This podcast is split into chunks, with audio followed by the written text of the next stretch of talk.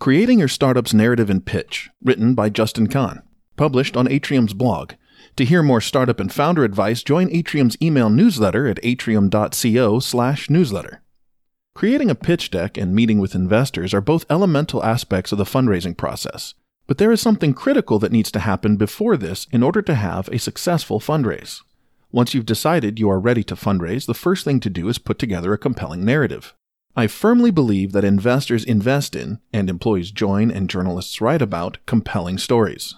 I specifically start with a narrative and not a pitch deck when getting ready to fundraise. Your pitch deck is really just a vehicle for telling your story. So, first, nail your narrative, and only then should you build a pitch deck.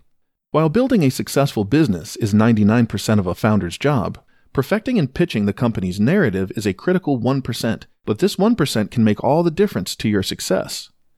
Crafting a compelling narrative.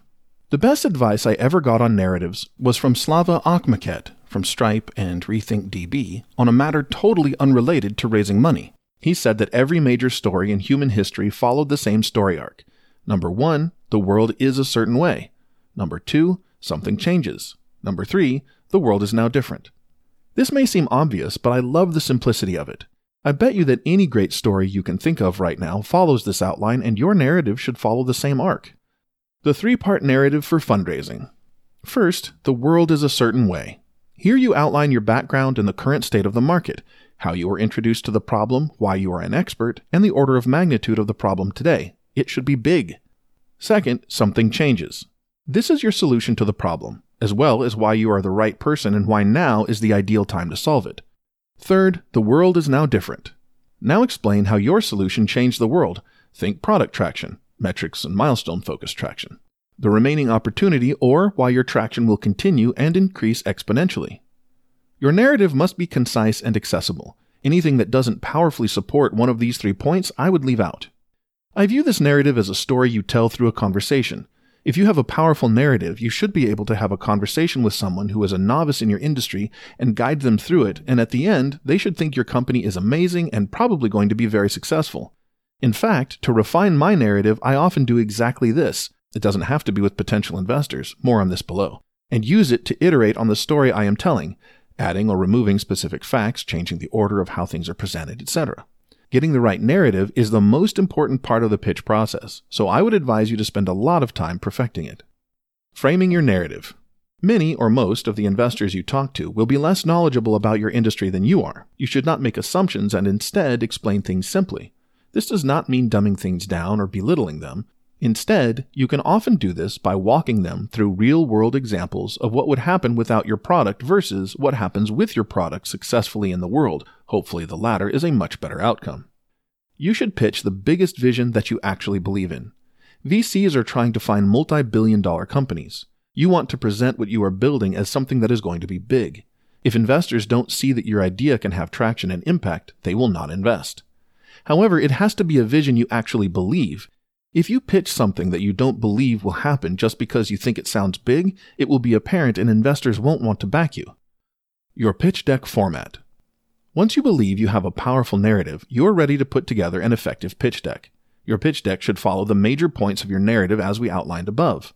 The order of the slides in your deck is up to you. You may want to lead with your company purpose slide, while others may want to lead with the slide that describes the problem the company solves.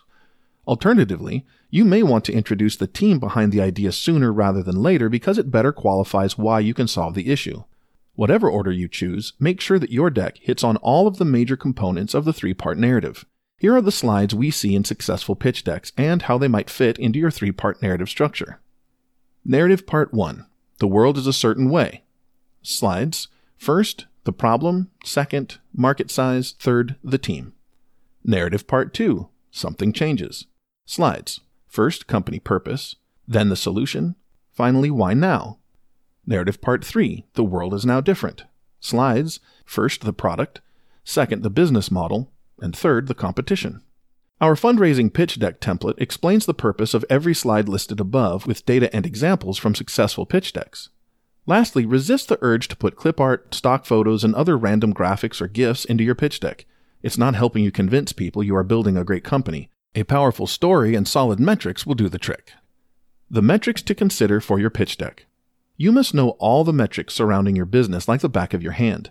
If someone asks you what your customer acquisition cost is, and you can tell them the percentage breakdown of which channels you are getting customers from and the cost in each channel, you will look like a top notch operator. But take note that although you want to know all your numbers, you do not want to include all of them in your presentation. This is where an appendix comes in. As you craft your narrative and practice it with others, you want to think of every possible metric you could be asked and create a slide for it. If an investor asks you about these numbers, you can then surprise and impress them by pulling up a slide. Based on your business, the core metric areas that should be in your pitch deck are first, total addressable market, or TAM, second, traction, third, customers, fourth, financial forecast, fifth, unit economics, sixth, use of funds, and seventh, cash burn and runway. The blog post Narrative by Numbers breaks down each item above and explains how they will play into building your pitch deck and preparing for VC meetings. Practicing your pitch. The next step is to practice your pitch. Many founders I have worked with just practice by lining up one or two second tier firms as their first meetings, but I think that is a mistake. Pitching your company is a skill, and like any skill, a lot of practice is necessary to truly become a master. I don't think you should only practice with potential investors. You can practice with your friends who are founders, potential angels who might want to participate in a Series A round but are low risk because they aren't likely to lead, or even just potential employees or partners in the industry. It doesn't hurt to practice with friends and family completely out of the startup world either. This will help to highlight if you are using too much jargon and ensure that your story makes sense to a wide audience. Also, you're never too experienced to practice. I had raised over $70 million before raising money for Atrium, and I don't believe I had my Atrium pitch nailed until around 80 presentations in. There's no significance to the number 80 itself, this was just what it took for that specific fundraise. The point is to get as much repetition as possible. There is a lot of skill building to do, and more practice will help you with the following things building confidence. The more you practice, the more confident you will be. The more confident you appear, the more people will believe the things you are saying. This is how human nature works. If you appear nervous, you will not seem like an expert, even if you are. Defining your pitching style. Everyone has their own style. Some people are aggressively confident, other people are more introspective and thoughtful. You should do what works for you. The commonality is that whatever your style is, you need to be confident about your narrative and your metrics. Filling in the holes of your pitch. The more you practice, the more objections and questions you will uncover. You can then think of and prepare answers to these objections and questions. Eventually, you will know everything anyone will bring up before they bring it up. When you have a solid, well reasoned answer, they will be impressed. The alternative is being blindsided by an objection you don't have an answer to and looking like you are unprepared. Remember, this all starts with creating a narrative that will compel investors, individual contributors, and users to engage with your business. This narrative or vision for your company needs to be genuine, something you truly believe in. Throughout the entire life cycle of your company, you'll often be telling this story several times every day to friends, employees, investors, industry partners, and media, so it's important that your narrative is also clear and consistent. Once you have your narrative and you've refined your pitch, you can start setting up investor meetings and begin fundraising with confidence.